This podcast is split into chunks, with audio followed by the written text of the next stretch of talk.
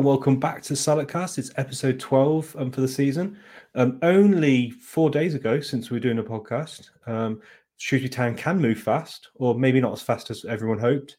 Um, but we're back again, and um, welcome back on the podcast, Mike. How you doing? I am good. From the from the depths of despair on the previous pod to the heights of elation after Mr. Hurst coming back. So I'm in a good mood today. I'm going to be positive. Cool. And um, Dan didn't want to join. Maybe Dan didn't want to join the podcast last time because it was too gloomy for him. And Dan doesn't like being negative. He only he's only he only likes being positive. Welcome back on the podcast, Dan. Here to talk about Paul Hurst returning.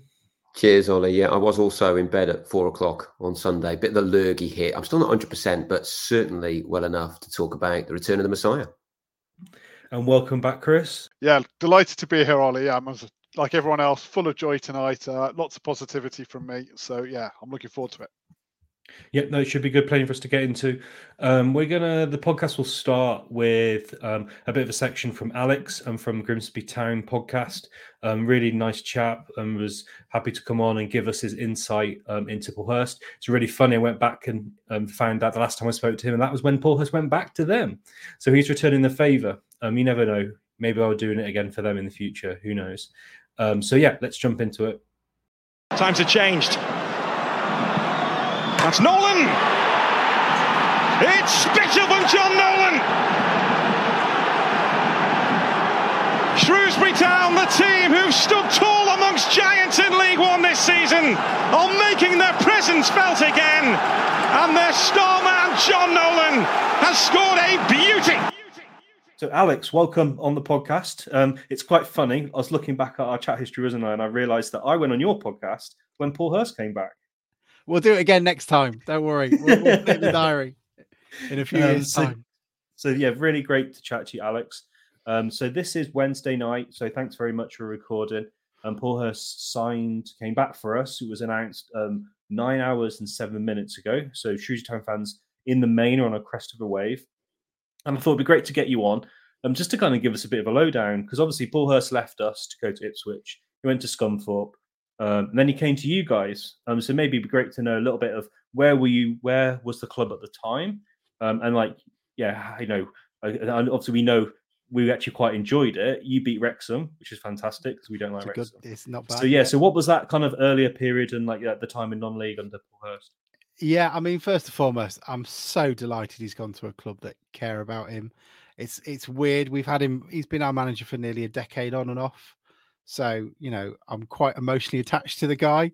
Um, and um, if there was an image when um, the Doncaster game, and we've got wonderful owners as well. And it, it just, it was just sad. It was just, it, it just isn't working. And you almost feel like if you come back at the end of the season, it'll be absolutely fine. It's just that these players aren't clicking with him, don't get him. I don't particularly like our players at the moment because of it. Um, and um, yeah, it's a shame. When he came back, we'd uh, we were run by a god awful owner who had taken us from the championship down to national league out and then basically back again we were taken over by the charlatan the liar and the absolute bullshitter that is ian holloway um, so if you ever hear him on talk sport you know that's his level um, he's a terrible person he you know lied through his teeth didn't do much and then paul hurst came in I think we can all agree. I don't think there's a more hardworking manager in Paul Hurst that there is in the in the football league. And he came in. We were knock rock bottom, but we'd like lost to rock bottom Dagenham and Redbridge in the FA Cup. We were staring National League in the face. We had nothing but mercenaries and idiots on the pitch. And effectively, he came in and he was like, We've got no money. All the perspectives, you know, he came in at about this time of the year so look, literally all I can do is just bring in old stalwarts. So he brought in he brought in John Lewis, obviously. Um, he brought corner forward. Yeah. His nickname in Shrewsbury fans is the corner forward because we used to always bring him on. Um, and you'd try and defend the, the ball up in the corner like five minutes. I love the guy. He's amazing. He's doing all right at York as well this season. It's brilliant. Um, we brought him in. We brought a guy called Giles Coke in who used to play at Sheffield Wednesday. I think he knew him through that, that those ways as well and he put a good fist of it up. You know, Paul Hurst teams keep it tight and don't necessarily, you know, you're not always going to get give a team a shellacking, but you're going to play the basics right. You're going to keep, as he would say, keep us shape, um, and you're more than welcome to have the flag, um, and um, and keep it tight. And he did, and we drew a lot of games after that. But the writing was already on the wall. Um, we were relegated a few weeks before before the end of the season, and then we were taken over. the The owners were there, and I think he wouldn't have rejoined unless he knew those owners were taking over because he'd had it with the, with the, the, former owner. And one of the reasons why he came to you is because a lot of town fans at the time when it happened, we'd just been promoted back into the league. You guys were struggling at the bottom of League One. We're like, that's not really much of a not much of a jump. But when you look at where the two clubs were, we were very close. You know, theoretically league positions, but miles apart in terms of infrastructure and where everything was going. I'd like to think we're getting closer to that now. Uh, but um, when he came in, yeah, we were rock bottom. He tried to do stuff. He got us close, uh, but I think the main problem was all of the teams that were around us. He played him, played us in within the first three or four weeks of him joining. If they'd have been at the end of the season, we'd have probably had a, a, at least a shout of it. Um, and then yeah, we were relegated, and then we were thinking, oh god, and we we're old hands at the National League now, so we're like, all right, well we know what's coming now, so let's you know kiss the League Cup goodbye for about eight years, and then we'll uh, we'll give it a go at some point, and then yeah, it, it, it came off perfectly. Yeah, so in that season, just interested to know. So that season um, in in the National League, um, when you went up through the playoffs, um, what kind of like style of football did you play? What formation did you play? And any players that kind of stood out in that period? Yeah, a lot of four three two one. Uh, James McAtee, who's currently at Barnsley, he was our. He was. He's a Shrewsbury Town. It's really funny. He's a Shrewsbury Town player, and Is we it? let him go. We let I, him go. I wonder, I wonder who knew him. exactly. Exactly. but yeah, he was probably our inspiration. We also had a young lad called Alex Hunt from Sheffield Wednesday who's rejoined us and has not really refound that form. Uh, we had a couple of other guys. So we had Ryley Towler, who's now at Portsmouth, um, and a couple of other guys. We started the season exceptionally well. Um, we didn't expect that. We expected, you know, slow start, build, you know, get in and around the playoffs, and then we can see what it is. We fully know what a shit show the National League is.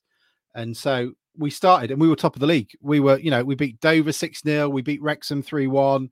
Um, and, you know, we were flying. The problem Paul Hurst has as a manager is he's not very good at arresting a slide. When a club is in bad form, he's not actually really good at turning that. And there are a couple of reasons for why it. We've lost seven and eight, but um, yeah. but he'll he'll change it. He did it before and, though. He did yeah. it last time he was here. Yeah, uh, but then I think we like you know in the season before when we got relegated, we went sort of ten games without a win. We did the same after we were top of the league. We had you know lots of players on like six month loan deals, so at the end of the year they went back, and you then almost have to create a new squad. And so we kind of limped into the playoffs at the last. In the, we had the last game where we knew it was secure. Um, and then we had the toughest way of doing it. So when we played Notts County first, and that was the game I was really, really worried about. Um, they were 30 seconds away from winning. Then they pushed our player over in the box. Didn't get a penalty because it's National League um, and it's National League referees. I think he's in League One now. Uh, and um, yeah, then we won that in the last minute. And then we played Wrexham, which was amazing. It's the only reason why Disney recommissioned the second series because they wanted us back. Um, and it ended with Luke Waterfall shouting "fuck off" uh, Paul Mullin. So I don't think you can have a Disney film that ends better than that, really. and it's funny, we'll do Waterfall play for Shrewsbury as well. Yeah, of course, yeah. Um, and um, yeah, so yeah, and Paul Mullins is um, yeah, he seems a bit of a yeah. He's a bit of a, he's there. a bit of a knob. I would love him if he was mine, but he's a knobhead, and he yeah, you know, he, punched, he he punched the ball into the net. He bought a penalty, and you know he's just he's effective at what yeah, he does. He's a lower league striker. Out, yeah, yeah. We found out in League One. No, I think League One is max. We we played yeah. Wrexham a few weeks ago. They didn't look all that. We should have beaten them. Um, they beat yeah, one 0 yeah. fair enough. Um, but yeah, it is what it is. So okay, so so that season you went up, and what kind of? And you said you played four at the back. Yeah, we changed a little bit. We had a bit of four three three as well into at times. Paul Hurst seems to keep it. You know, he's he's a conservative with uh, with a small case C, so he'll he would rather hold the point than than take the win, in my opinion. Yeah. I always think League Two would be his favourite league because in the National League, you've got to go for it. You've got to get 120 points, or you're in the lottery of the playoffs. In yeah. you know League Two, you can finish third on 70 odd points and go up. I always yeah. think that would fit in perfectly. But um, yeah, we played a pretty good attacking football. Um, we did work off set pieces. At the end of the season, we found a bloke called Jordan Cropper who um, could throw the ball 75 yards. And we've all now become aficionados of long throws. And it wasn't loopy, it was flat. So it was really fast, really powerful, really flat. And in that playoff campaign, we were like, shit, he can do that really well. So he's just going to take every throw in in their half. And that worked. We scored a couple in against Wrexham that way. And we scored the winner against Solihull Moors that way as well. So then we went up. Um, he was amazing. And I said in, we beat Gillingham at the start of the season. So let, I'll, I'll see if I can find where it was. But I was very aware. My my prediction for this year was that he we would lose him by the end of the season because there are a couple of things. Expectations were up. We'd obviously, you know, last season we got to the FA Cup quarter final, which was amazing. He was brilliant with it. Only Paul Hurst is an incredible knockout manager, as you guys know. Um, he's got that sort of knack to him to do it. Um, but expectation was up. People, ha- we we knew people knew we had money and we finished in our highest league position for 17 years in 11th due to him. And we started okay but we were well beaten by mansfield a couple of times. Who were probably one of the better teams in league two this season. And it, it just didn't it just doesn't sit. We've got a couple of decent players. Kamil Conteh bristol rovers are sniffing around him at the moment. Um, He's a really good player. Danny Rose, I don't know if you ever come across him, but is, you know, incredible player, bit of a shit house, wonderful striker. Love him if you've got him, hate him if you don't. Um, and then we got a couple of people from Accrington Stanley and stuff who, you know, put I don't know about you, Ollie, but when a Paul Hurst signing to me is when when we sign them, the opposition player, the opposition fans are going, Oh, you guys have got an absolute stalwart there. You've got an incredible guy. You've got, you know, you know, bones, the community, the club in his heart, sort of thing. I don't know many Paul Hurst signings where you get the opposition fans going, he's really shit. Like, Actually, it's the other way around for us. Oh, so when really? we signed okay. John Nolan, everyone thought he was said he was rubbish. When we signed, oh, you should have Toto asked us. We loved him. Yeah, Toto Nsiala was rubbish. Um, so most of the players we were signing, everyone was saying he was rubbish. He was a little bit opposite for us um, in that. So, John. I think if you'd have asked me, I'd have said with John Nolan because obviously he played for us as well. Because this is a Paul Hurst thing. Um, I'd have said, yeah, he's great. You know, it took a bit of time to bed in, but helped us win the playoffs in 2016. Toto mi- sort of separated people, um, and it got a bit heated, and there was a racist element, I would say, at one point, and I felt really heartbroken for him. He does have a mistake in him every now and then. he does. He does. But, but mostly, that's a League One player. Yeah, League One exactly. players.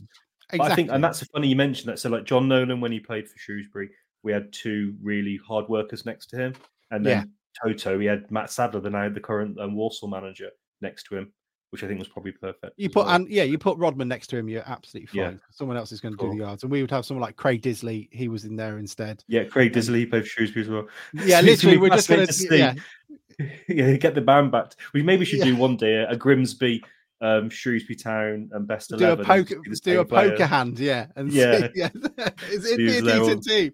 Yeah, with all the But, uh, same players. So, what what kind of style were you playing this season then? So, when did he go? October time was it? Yeah, no, the end of January, so we lost to Doncaster. The writing had been on the wall, and to be perfectly honest, I blame the players. They, They're Okay. technically they're technically gifted. They drew five five in Notts County last week. You know, they've beaten decent teams this year. They've played some beautiful football, but mentally they're quite weak. They're completely the opposite of what I would say a, a Paul Hurst team is. Yeah, Paul Hurst it was always about hard work, dedication, perseverance, basics. and and the ta- and the talent will come. And if you've got one or two players that can, you know, be decent and and have that moment, then that's amazing. That's all you need. Um, I think he was trying to step it up a bit. I think he was trying to find a different way of playing. He talked about it at the start of the season that he wanted to play a more expressive type of football, and it just it just didn't come off. Um, the um, I think he didn't trust the defense, and I think there's a reason for that. David Artell's now taken over, and we've shipped 11 goals in two games.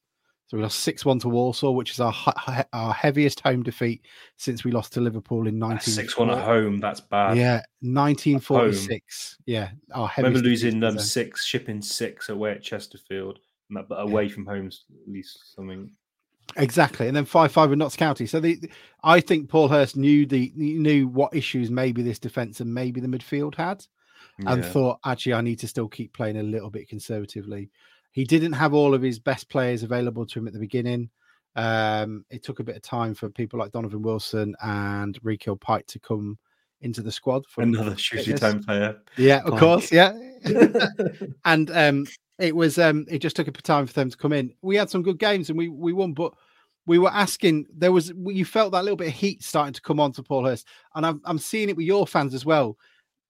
They're not split down the middle. I would say it's a 70 30 split as it was at Grimsby, where you've got most people go, look, this guy will get us somewhere. He'll be great. He's going to be good for the club. He's going to be honest for the club.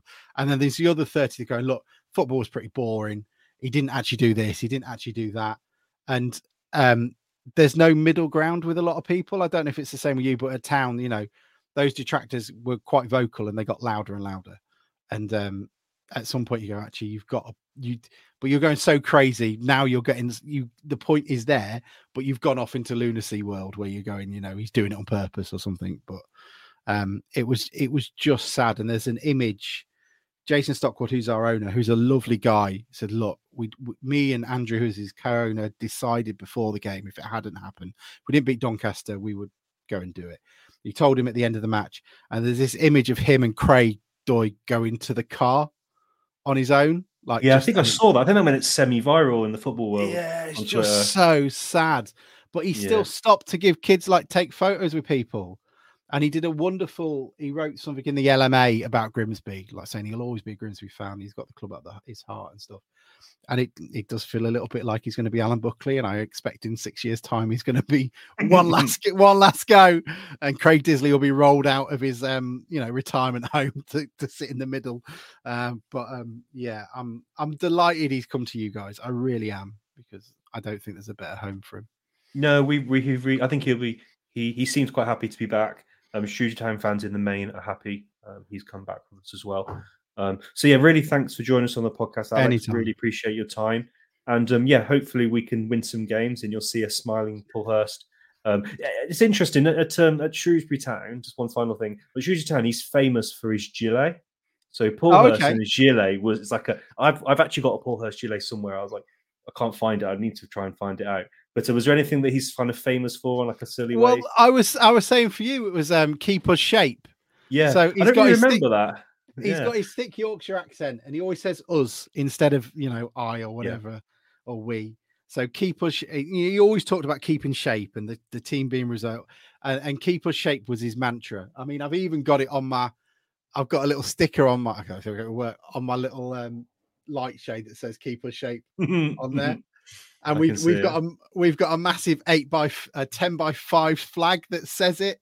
People hate that flag; they think it's cursed. You guys are welcome to have it um, and, and um because we were trying to get it to we were trying to get it to him uh, when he left we, we we sort of reached to the lma and said look we'd love him to have this because i'm not keeping it in my house it's like 30 square foot but it was that yeah keep us shape and being a little bit dour at times but he seemed to enjoy himself a little bit more when he came back. There was a little bit less pressure less of a dickhead owner i think helped. Yeah, um and um yeah it was nice but you could feel the frustration at the end and i think he'll always think of it as an unfinished unfinished opportunity and i i do look at the players and i'm not enjoying this season as a result.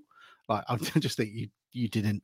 When when you were asked to you know stand up and represent the manager you all because players love playing for him that you you Yeah, so yeah, called you you love playing for him you just didn't you just didn't turn up and that's I think that's on them and a lot of the players we've got now, and that you know, in the end, ultimately, that's Paul Hurst's problem as well. He helped bring those players Yeah. in.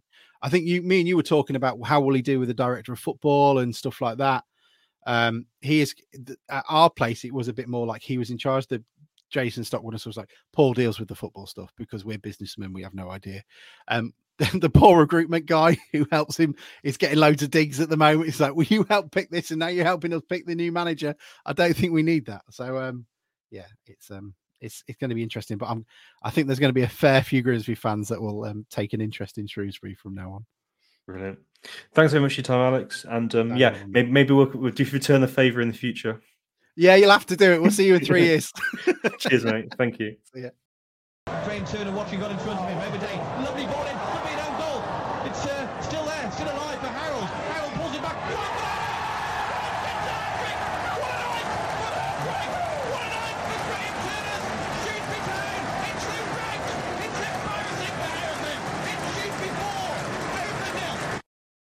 So as we heard, Grimsby fans love Paul Hurst just as much as we do, um, and it's been quite nice actually. Quite a few Grimsby fans have been like liking tweets and, and getting involved in the conversation. So it's you know it's clear to see he's a, a big favourite there as well. Uh, but he's our manager again now, our head coach. I'll say it's the first time Paul Hurst is the head coach, um, and it was Chris possibly the worst kept secret um, that Paul Hurst was coming back.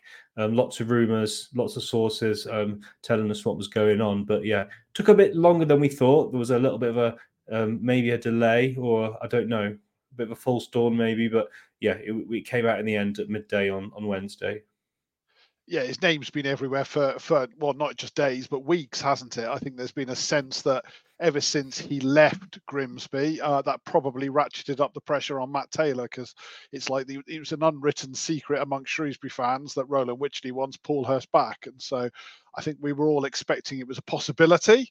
And uh, yeah, obviously, once Taylor went, it was a case of you know surely it's going to be Paul Hurst, and yeah, I suppose there was we thought on Monday it was done, and then it took till Wednesday. But actually, when you sack a manager on a Sunday and you appoint his replacement by the following Wednesday, that's pretty quick, really. You know, I don't think we can complain about that. It's uh, given us the best chance of uh, carrying on. I suppose we've still got a week of the transfer window to try and do some business. So if you're going to change your manager in January, I think we've done it about as swiftly as it can be done. As swiftly as be done not the best time to change your manager. I mean, I'm sure there'll be lots of you know people saying like maybe it should have been done earlier, but let's look ahead now. Um, and and talk, talk of looking ahead, um, I did want to just kind of mention this quote from Moore, and he said, "Once that was agreed, I presented a short list of names to the chairman, following the same procedure as as when we appointed Matt. I recommended Paul Hurst that would be a standout candidate, and the chairman agreed." Mike, what was your thoughts when you read that? Say when you saw that sentence, a few sentences.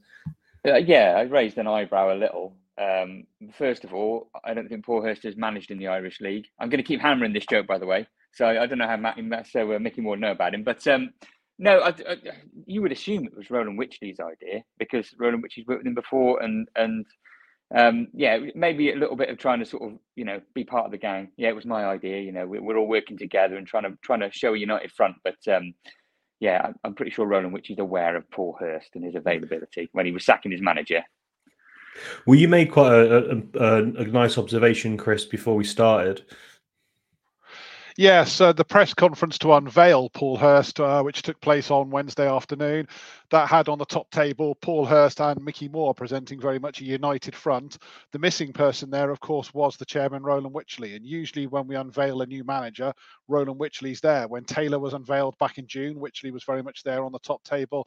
I remember in my days as a sports reporter covering a couple of unveilings at Shrewsbury. I remember Graham Turner's, and certainly the chairman was there for that one. And everyone I've ever seen or heard, frankly, the chairman is there. So it was interesting. He wasn't. I would guess, I don't know, but I would guess that was simply a case of trying to make sure that it look from a, a, perception point of view that it looks like Mickey Moore is very much, uh, you know, the director of football, and this was his decision, and maybe the chairman just distancing himself from it a little bit and allowing Mickey Moore to be uh, the face of the board, I suppose, for that presentation. And you can understand that. You can, if Mickey Moore's staying as director of football, then he he needs to be uh, seen in that position, and he needs to be seen to have his authority still. So yeah, it's uh it's it's interesting. I thought I thought because you know I think we all know Roland Wycherley wanted Paul Hurst back, so you I was expecting him to be there and being quite joyous about it. Uh, managerial unveilings are usually one of the rare opportunities to get some quotes from the chairman because he famously doesn't like doing media, but he tends to speak at these events. So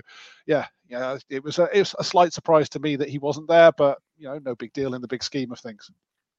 And what was your kind of immediate um, reaction, Dan, when it when it when it came out? It was a mixture of surprise and relief. Um, and, and surprise, I mean, as the guys have said, surprise was, it's probably not the right word because he had been a name that had been mentioned many times by many people, but also you never quite know if, if, if it's all Chinese whispers, do you? And, and you're never 100% sure until it actually happens because there could always be something that gets in the way. So, so it was a mixture of those two things. Um, I, I couldn't help but think beforehand that it looks to me like a situation where plenty of people win um, Roland Wycherley wins because he, he does know the product he's getting, and the fans generally are positive towards, but there are still some who aren't. But um, you know, generally positive towards Paul Hurst. So that's a win for the chairman. He looks like he's doing what the the the, the, the fans want. Paul Hurst, I'm not surprised he's keen because, as he himself said, probably not that many League One clubs, you know, queuing up to give him a job at the moment. We're one of the very few, I'd have thought, and with with good reason because he did so well for us last time round. So I was pleased that all the things I thought were logical and might come together for once did come together. So yeah, I, I was pretty pleased. And what was your thoughts, Mike? Absolutely loving it. Yeah, chuffed to bits. I, it, it even saved me, uh, you know, some petrol money going and picking him up. You know, he made his own way to the stadium, so that was good news. But um, I, I, it felt for me that there wasn't really anybody else in the running for it either. I don't really think. When you look at what we needed, you look at what Paul Hurst brings. Like Dan says, we know what he's all about. He's he's sort of taken us over in dire straits before. He's done the job before. He's although he's not had a stellar CV since he left, he's effective in in sort of you know galvanizing teams and getting them playing above above their ability. Um, just just wish we'd done it three weeks ago. That's the only real sort of blot in the copybook is we could have got this done uh, a while ago and given him a better better run at the, the window. I was listening to his his comments from the presses yesterday, and uh, you can tell he's a bit frustrated not to have any more time in in the window. He's um you know I think he, he realizes that he needs to do some business, but I don't think he's going to get that much of a chance. So I'm sure we'll get to that later. What we think he'll do with transfers, but yeah, initial reactions absolutely buzzing uh, my my my well, Glyn gave uh, us an old gilet that Rory, his son Rory had, so my son will be wearing that at Northampton.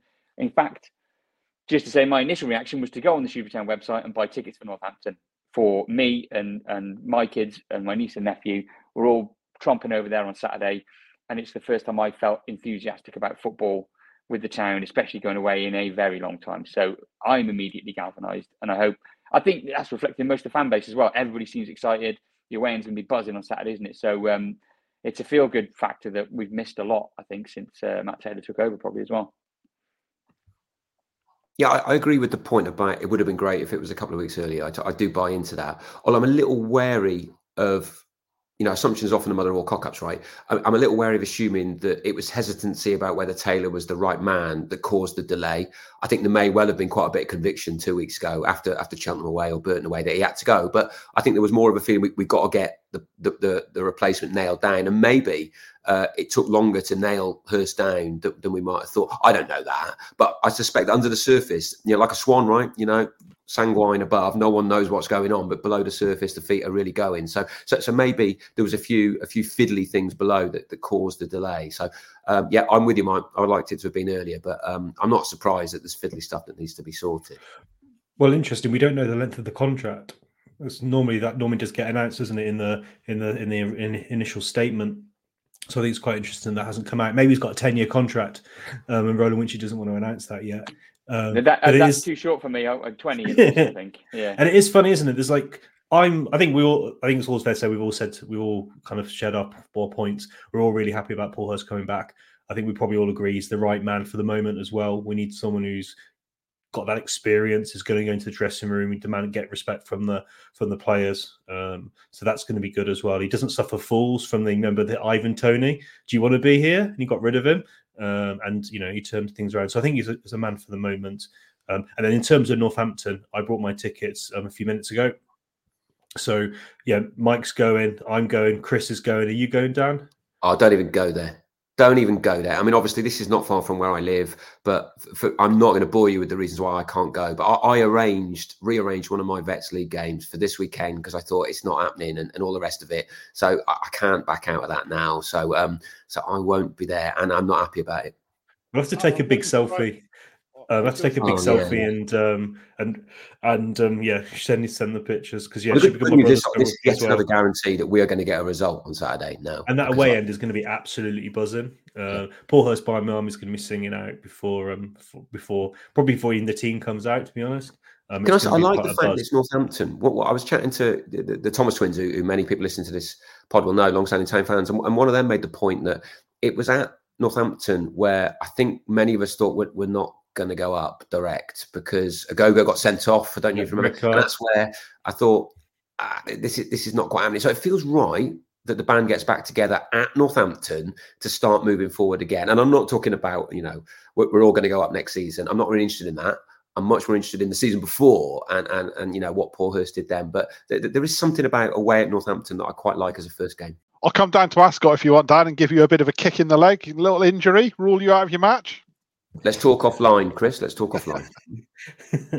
so um, yeah, it's interesting. There are apparently, um, particularly on Facebook, um, where people are not so happy. Um, but yeah, just don't go on Facebook and don't listen to people on Facebook is my my, my advice to that. Um, so yeah, um, in terms of Chris helped with the agenda, so I've called them Chris agenda points.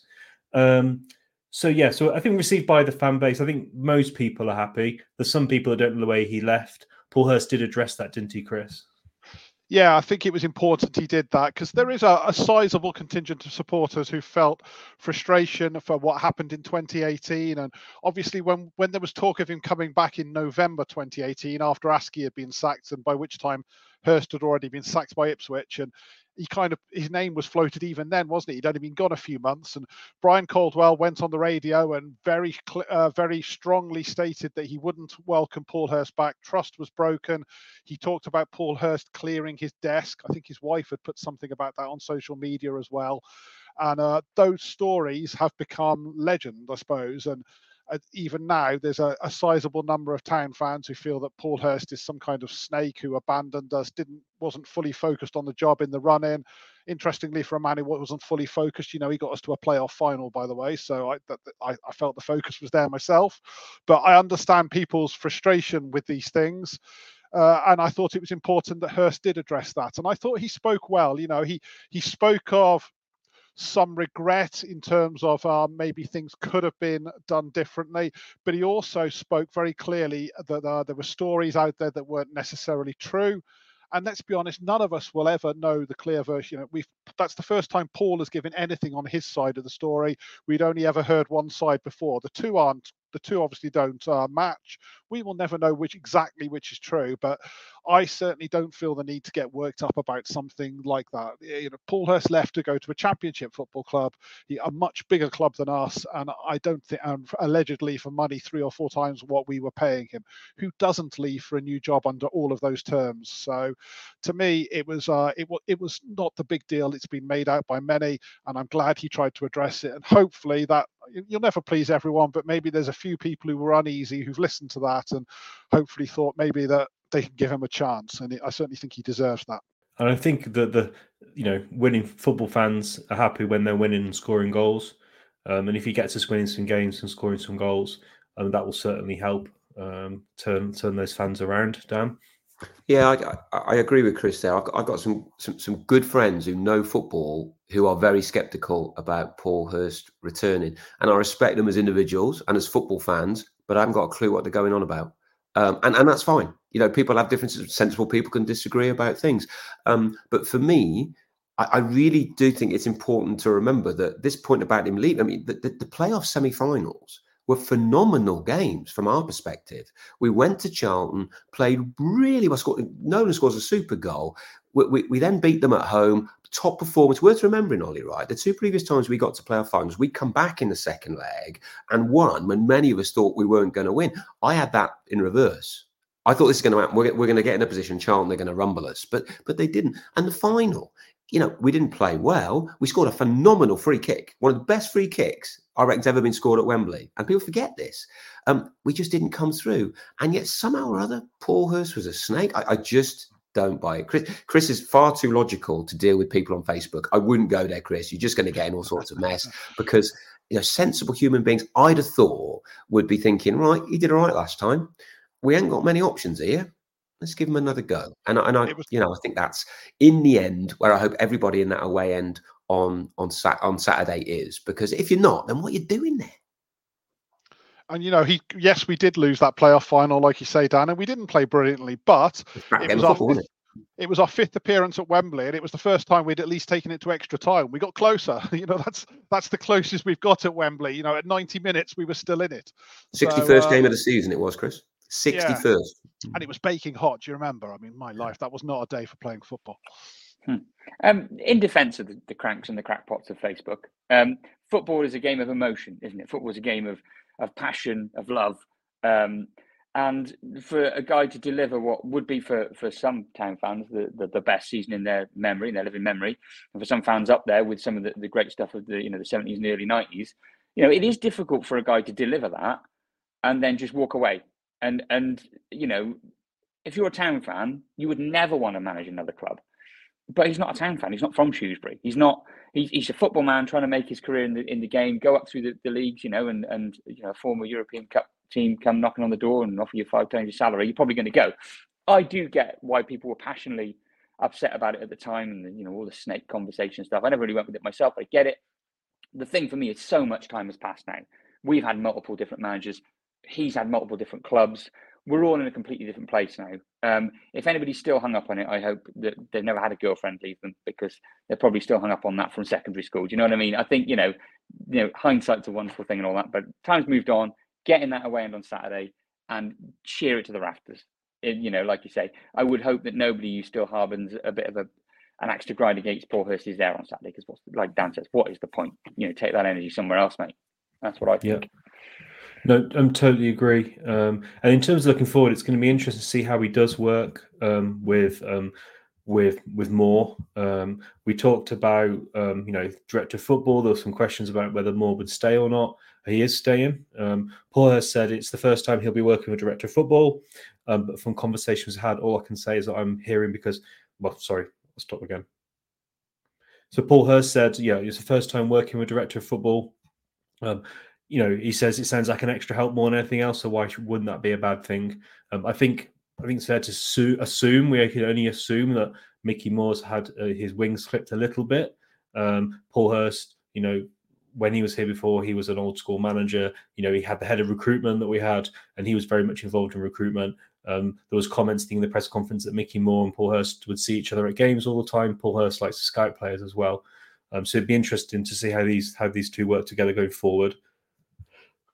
Yeah, the press conference was interesting, wasn't it? Uh, it was the one time Mickey Moore sounded almost a bit frustrated on what I've read of his answers and what I've heard. There was a there was a question he was asked about how recruitment will work, and he said, no, he, he was he kind of snapped back and said, "I've explained this many times now," and he then basically went on to explain how the uh, the process is is just the same, in that he will lead the recruitment, he'll work with Paul, and Paul will have his say, and it you know he was trying to present it almost as we carry on as we have been and yet as the press conference went on and they spoke about it more i did get the impression that you know paul's going to be putting players forward for recommendation uh, much more than maybe matt taylor was able to i think he'll have a lot stronger say on who's brought in and it just came across to me that maybe paul hurst has got more control than his predecessor had. That's not surprising. We've brought in a more experienced manager this time.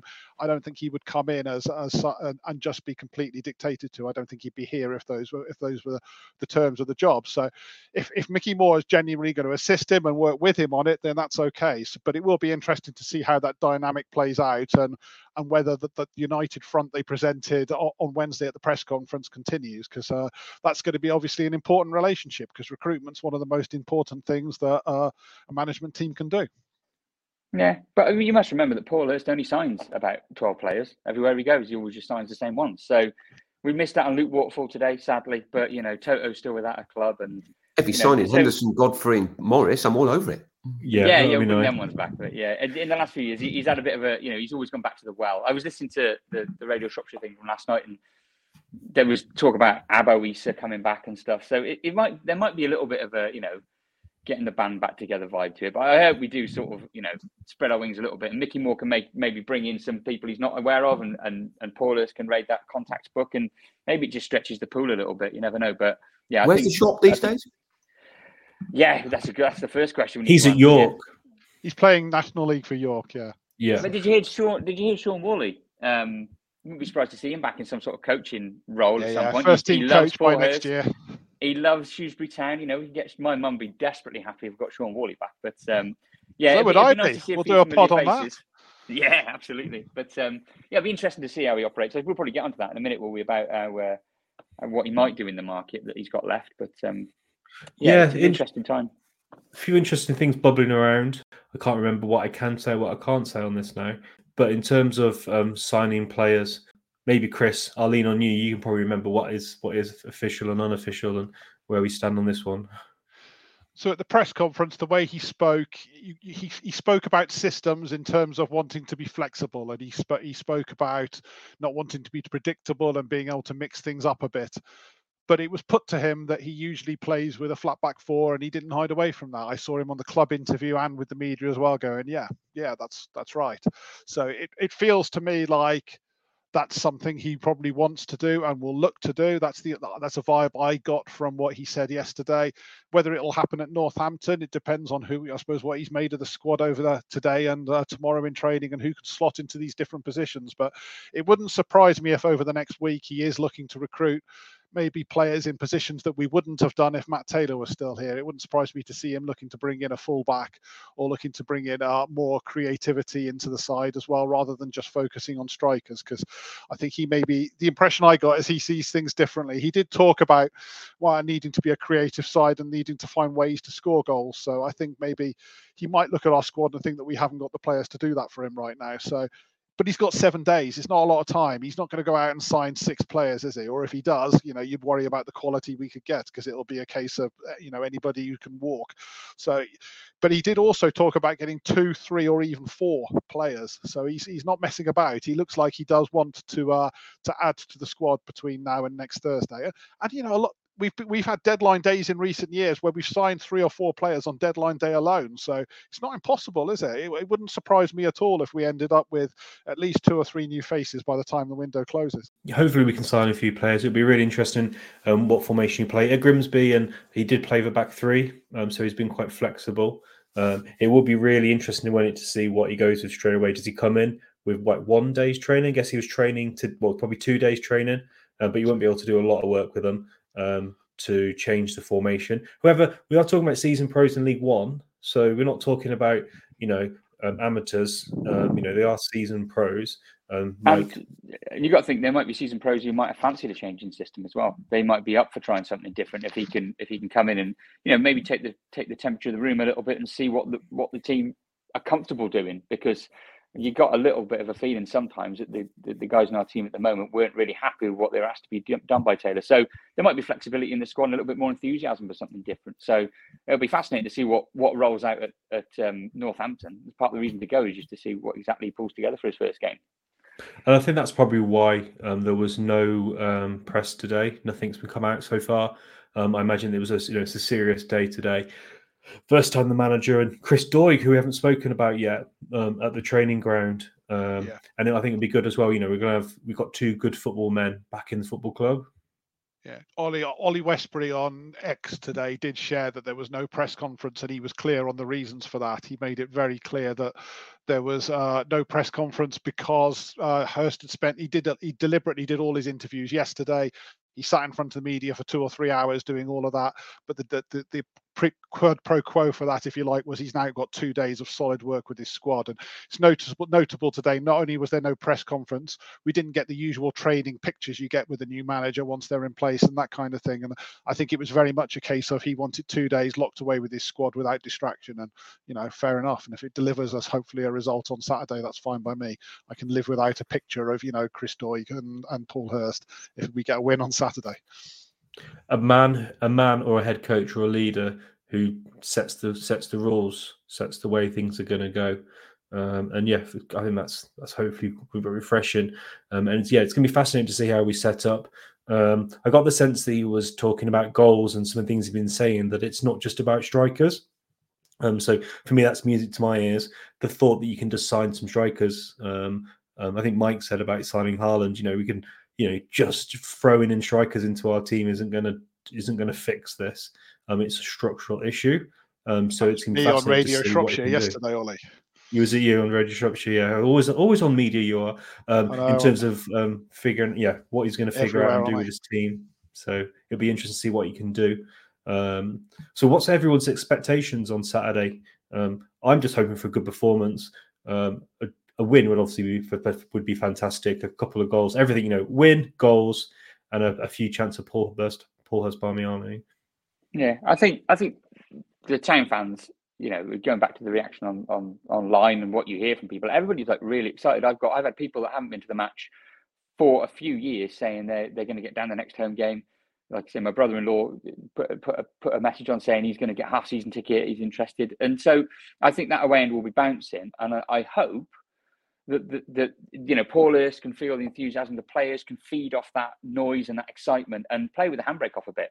Try and put in a performance where they where they play some football. Like it's a huge turnaround from what we were doing a week ago, and they won't have trained it on the pitch. But I like to think that they can buy into this sort of new engagement. And it's an old cliche that new manager bounce would be nice. I'd love, I'd love just to see uh, an engaged, enthusiastic performance and a one 0 win, something like that.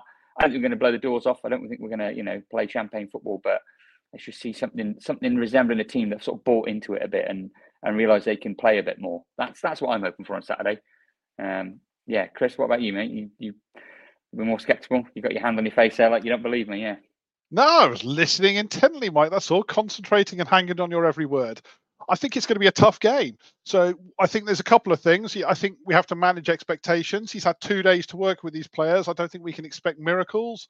You know, when Steve Cotterill came in, I remember his first game was in the FA Cup against a non-league team, and you know, eh, people were thinking new manager, we're going to blow them away, and actually it turned out to be a pretty tough game, and it took him time for it for him to impose himself on that squad. And Paul Hurst, when he came first time around, I think he started with a draw and a win, but then we had a couple of defeats as well. You know, it it doesn't happen overnight, so I think we have to manage expectations from that side of thing.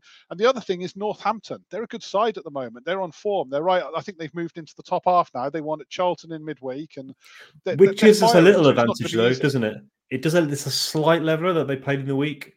Yeah, uh, yeah, yeah. We'll take that. So let's hope that they're let's hope they're tired and jaded, and we can capitalize on that. But I suppose if you offered me a draw right now, I'd probably take that. You know, we, we've been pretty poor away from home this season, so a draw and a goal. You know, improve our tally from four to five that would be uh, that would be nice because we've got those four away goals and it's almost February, so we've been uh, pretty awful away from home. So just just a sign that maybe things are changing.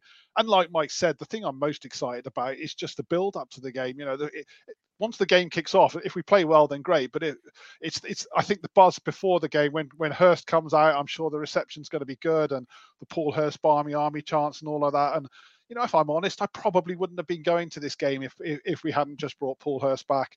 And I think that that's the true true for some of us on this pod, and I think it's true for from what I've seen for social media for dozens, maybe hundreds of fans. It's going to be a much bigger away following than we would have had for this game otherwise, and hopefully the players will buy into that as well. They'll see the excitement from the fan base and hopefully feed off that energy. So I'm just looking forward to it. I can't, I, I hope it lives up to the expectation, but it's nice to be looking forward to going to an away game rather than saying off thinking, oh God, here we go. I'm just going to watch us get stuffed again. So, yeah, bring it on and fingers crossed. What about you, Dan? I think it's, fair, I think it's fair to say there'll be two or three times as many Shooty Town fans. There probably would have been a solid, solid 400. If Matt Taylor was in charge, it probably would have been maybe 300 in terms of people going because well you know why would you go um, yeah i had a i created a huge strategy document to get negotiations to go to the game um, so i'm going to I'll go traveling with work. I was traveling work with this week, traveling work with next week, and the week after. Um, so yeah, I've done quite well to get out of this. So thanks to my wife, who doesn't listen to the podcast, so she won't hear this. Um, so yeah, um, I bet you, Dan, I bet you gutted you're not going. Oh, I do. I'm annoyed more than more than gutted, but yeah, I mean, and Northampton, say Northampton really ain't far from Ascot, so it's one of those games I should be pinpointing. Um, but there's a there's a whole load of different narratives potentially there on on Saturday. I mean, you know, Chris, you made the point that Northampton are on a good run, and they are. Um, but they won at Charlton, right, in the last minute on Tuesday, who are on a goddamn heinous run. They really are struggling at the moment. So it does make me think that Northampton, they're not quite Brazil 1970. You know, I, I think I think there's certainly plenty of reason to think that you know let's go and let's go and see what happens. And of course, all the points about you know if if you've got anything about you and you're a football player, you would want to do something to show the new manager that you're worth persevering with, right? So you'd think it's an opportunity. And footballers, you know, they're, they're human. They're going to want to go out there and say, right, well, I'll tell you what, I can do it. Um, I'd also hope, and this links into a couple of points made before. I was trying to think, well, well what we, have always said that you know the, the, problem is we're not quite sure how to put the problems right, but we have got players who, who have got a bit more ability than they've shown this season. People like Bayliss. Bayliss is a good footballer, I'm afraid you wouldn't necessarily have known that by looking at him this year, but he may be just the type of character who develops ginger hair and looks like Nolan. You know, that type of character, he's got something about him that we are not seeing at the moment. And it's her job to try and get more out of those guys uh, rather than to suddenly turn Kenner into Declan Rice because that's not happening, right? So I, am interested to know to know if, if Hurst can do that, and I've got a degree of optimism that he can. Last point, the really big game is a week on Saturday, right? It's Cambridge, right? It's a team at home who I would expect us to to, to really you know put under pressure with Taylor in charge. Um, but with Hurst in charge, we, we, we, got to make a statement against Cambridge. And I'm not saying we have to win, clearly, because there are no must win games when it's your first home game. But that's the one I'm thinking, right, okay, you've had 10 days. What are we at? Where, where are we at? What are we like? So, yep. And maybe time. some new signings then as well, Dan. Um, well, if we haven't, then we're stuck with what home. we got. Yeah, yep. but coming home as well should be quite exciting. There was a question, and which you kind of alluded to, where you kind of touched on there, um, and you went for Bayliss in terms of. There's a question from Mark on Twitter, and he said, "Which of our players do you think will flourish um, under the new manager?" He did add the second part, but I'll just do the positive part. So you said um, Bayliss and Mike. Who who do you think might um, who you think was going to improve under Paul Hurst? I think Winchester, much like Dan. You know, previous season brilliant player. Played in the middle of the park, kept control of the ball, kept us ticking over. This season looks an absolute shadow, farmed out to full back. You know, it, it's not worked for him. But I think there's a very, very good footballer in there. And one of the things that Paul Hurst had and did well is having very, very good central midfielders in his squad. You think about Abu Ogogo, you think about Jon Nolan, uh, Godfrey. You know, those players were excellent, a big part of what we did. And I think, um, I think Winnie, yeah, he, he's the kind of person I can see playing well under Hurst because you know we'll play a bit more football and get the best out of him. And encouraging thing about those two is Abu Ogogo went elsewhere and went downhill fast, right? But under Hurst at Shrewsbury, he were brilliant. Jon Nolan, we, you know where he's playing now, right? Maxfield Town. Right. So, I mean, I'm not dissing Jon Nolan he was, because he was fantastic for us. But the good thing is, Hurst ticked the box with them and he got the best out of them in their career, I, I would argue. Um, and that's why I think Winchester's a great example. Bayliss, opportunities, guys, you've got to grasp this because it, it is a good one for you because you they can play and hopefully Hurst empowers them to do so. Another one that Hurst got the most out of, Dan, was Stefan Payne, who was a striker who looked good for us, scored goals and looked powerful, and yet he went elsewhere in his career and didn't deliver. Fought everybody, Frank, didn't he? Yeah, he got didn't a reputation for being lazy and difficult, didn't he? But under Paul Hurst, he delivered. And that makes me wonder what Paul Hurst can do for Dan Udoh as well, who's a player who doesn't have attitude problems, yeah. but hasn't maybe found the quality this year that we've seen in the past. He's coming back from injury, of course, but I think there's more to come from him. And I'm hoping that Paul Hurst can unlock that as well. So he's another one I'm excited to see under this manager. And I don't think his injury is that severe. I don't think he's that mm. far away. Didn't Payne lamp somebody in his own team at Grimsby on the pitch? It was quite an entertaining end to his career. It was it was a right mess. Google that one, folks. It's um, yeah, it's not not an edifying end of Step, Stefan Payne's tale. Sorry, Mike. No, I was going to say while we're on this sort of um, you know look back and fond mem- memory of all these uh, you know brilliant players we had under the Hurst spell last time, it's got me thinking. In this transfer window, if Paul Hurst could sign one sort of um, sort of clone, not necessarily the same player. We're not going to sign Jon Nolan, but you know, one player to play like one player did under his last spell. You know, that sort of somebody you could drop in the current team and, and make a big difference. Who would it be? You know, I, for me personally, and talking about a minute ago, it would be Ogogo, a central midfield destroyer who can break things up, make us hard to play against, keep control of the ball, and release the pressure on others to play a bit. But I mean, who would you know a, a sort of substitute person? You know, Ollie, what, what do you reckon? Who would you like to see dropped in there? Tyler Roberts, a striker, attacking midfielder, someone that can link the play. Someone I think like Boland, Shipley would I think would play on. If I was going to say my player, I think who will improve. I think Shipley. He likes to. Um, Paul Hurst really likes to get the ball wide. Um, I think so. I think Shipley will benefit from Paul Hurst coming in. Um, but yeah, if I could pick one player, which I think would have a huge impact on this team, um, another one would be like, oh, oh I'll just say my one, um, Tyler Roberts. See, interestingly, Mike's pick in Abu Ogogo, that's not that wasn't actually a Hurst player, was it? That was a player he inherited from from his predecessors, wasn't it? So that that's an interesting one in itself, in that he made him better. But yeah, it's a good question, Mike. For me, it would probably be one of the wide players because I, I, I really think that's something that this team lacks. And under uh, under Hurst first time round, we obviously had Whalley at his very best, and we had Alex Rodman on the other side, who was a, a signing who we who was an underwhelming signing or felt like an underwhelming signing. This journeyman guy who was about 29, 30 at the time and never been particularly great, never done much above League Two. And yet in our team, he suddenly looked like a real quality wide man, whipping balls into the box, scoring goals. And again, it was just great to see. So somebody in that mold is what I'm hoping. And I'm hoping we can get that pretty quickly because well, that's what something I think we're lacking severely right now. can I cheat in the answer because it's not someone from the from the um, Hurst era, but it's somebody who, who was mentioned on Twitter earlier today, and that's someone like Nathaniel Ogbeta. He wants to go forward. He don't want to defend. You know, you know, he, he, he ain't up for that at all. And a, a wing, a proper wing back would really help us on, on all sorts of levels. And um, I see Ogbeta's on the bench tonight for Swansea against Bournemouth, so he's finally getting a bit of a, you know, he's, he's, he's getting the kit on. But at the same time, I mean, I, I can't imagine he's he's magnificently happy down there. So maybe that's one to to, to perhaps investigate. I should add as well. I've had a look. I, I did Stefan Payne a disservice. He didn't punch somebody at Grimsby. he, he headbutted him. Yeah.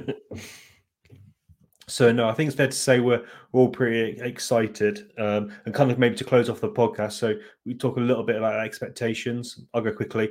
Um, I'd expect that we're we you know it will be steady improvement. I expect that you know it can't be hard to make improvements in this team. Let's be honest, and I think we all agree there's more to this team than we've seen. So I think we'll just boringly coast away, have some nice wins, and we'll finish mid-table. I'd snap your hand off for that, mate. Absolutely snap your hand off for that. I think I think, you know, we, we mustn't get too blue and amber tinted. Paul Hurst teams, you know, they were resolute, they were energetic, they were physical, they were direct, they were, you know, they were effective. They didn't play amazing football. And I don't expect us to become uh, a team that dominates possession all of a sudden or a team that becomes, you know, you pass people to death. But I don't mind that because I want to see a, a, a, an effective, resolute, and, and you know committed team, and that's what I think Paul Hurst will do. That's that's his DNA, isn't it? And like you say, I think he's taken over a team now that's in a better position than the one he took over his first spell, um, and we're not a million miles off off off getting safe. I think you know quality wise, maybe, but league position wise, we're, we're better off. Um, so you know, it's it's just about getting those final results, get over the line, give him a summer, and um, and and sort of go again next season. But I did say to somebody today, I think even if we got relegated this season, I don't think you could probably hang it on Hurst, and I'd I'd, I'd be happy to see him manage us again next season. You know, even even if the worst happened went to League Two, I think he's the guy for for uh, for the immediate future in the next few seasons. You know, um, so let's all not lose our hair if you win. If you lose the first three or four, he's got a big job on his hands to turn this tank around. So um, yeah, yeah, I, am similar logic to that. I mean, I love the way it just breezes into mid-table, Ollie. So crikey, yeah, I, I would love that. But I mean, Matt Morris, good friend of mine, season ticket holder, fellow cricket aficionado. He first thing he said to me was Operation Twenty Points if you give me 20 points, I don't care what happens. Just 20 points. To be honest with you, could even be less than 20. But let's let's go with Operation 20 points. And I suspect that's what Hurst is looking for. And I'm way more interested in 2016, 17. I'm not even thinking about 2017, 18, really. It, it, it, it's about 16, 17 and survival. And if we do it, then it's job done by Hurst this time round. Yeah, I think that we, we he's got to reverse the momentum because obviously we've lost six of our last seven in the league, and there's other teams down the bottom showing signs of life at the minute. You know, obviously Cheltenham have suddenly become a decent football team and they're winning football matches. Reading have started picking up a few results. Uh, Exeter won at Bristol Rovers on Tuesday, and suddenly, so that you know, if they, if they start picking up results as well, I don't think we can rely on others being rubbish to keep us up. We're going to have to do it for ourselves because I, I don't think it's by any means an easy task. And it looks to me at the moment, if those teams carry on like they're doing, like it is going to take closer to 50 this year. You know, in, in recent seasons, it has been quite a low number, as low as 40 a couple of seasons ago. But I think this year that won't cut it. So, yeah, I think uh, it's not an easy task. And I agree with Mike, you know, if the worst were to happen, as long as we're seeing signs that we're improving, I, I would be very, very disappointed. But I wouldn't want to panic, chuck him out and start again because he's got to turn around what's a big mess. But I do think I do think we've probably got enough in that dressing room to do that, and I expect us to stay up. But I don't, you know, mid-table. It depends what you define mid-table. I don't see us in, you know, 12th place again this season. If he can get us finishing 16th, 17th, I'd snap your hand off for that right now. I don't know if that counts as mid-table in your eyes, Ollie. I think 12th, and I think the the fact that the league table's so close, I don't think it's uh, it's not it's not impossible. I don't say it's impossible. I just uh, my prediction. I wouldn't go that high right now. I hope you're right. I hope it is. I'll be delighted with that. Obviously. And as we're finishing seventeenth, don't we? You know we are. Yeah, always. but it's interesting what you say, Chris, about the teams below us turning it around, getting a bit of momentum. It shows it's possible. It shows that with with a new idea and a little bit of new energy and enthusiasm. You know, I, I think that the teams that you mentioned, they've not made wholesale signings and mega changes. It just like you say, turn that momentum around, get the players to believe because we look mentally fragile in games at the moment. We go one down and they know they, they don't believe we can score and they didn't believe that Taylor could change anything to make us more effective, you know, but hopefully Hursty can can really get the energy going in in in the dressing room and make them believe. We've got to believe this weekend. That's what we, we yes we can. You know, let's hark back to Barack Obama. Yes, we can survive relegation. Yeah. it's not that inspiring, is it? so yeah, leave it to Barack, Mike. But the sentiments, I'm with you all the way. Yeah. and that's a perfect place to end the podcast. Um, thanks, guys, for joining me. Thanks, everyone, for listening again. And um, well, fingers crossed, we'll be back in a couple of weeks. Um, yeah, lamenting how amazing Paul Hurst is, not moaning or not whinging about lack of goals or anything like that. So yeah, fingers crossed, it all goes well, and then we'll be back again soon. Thanks, guys. Cheers, fellas. Cheers, all.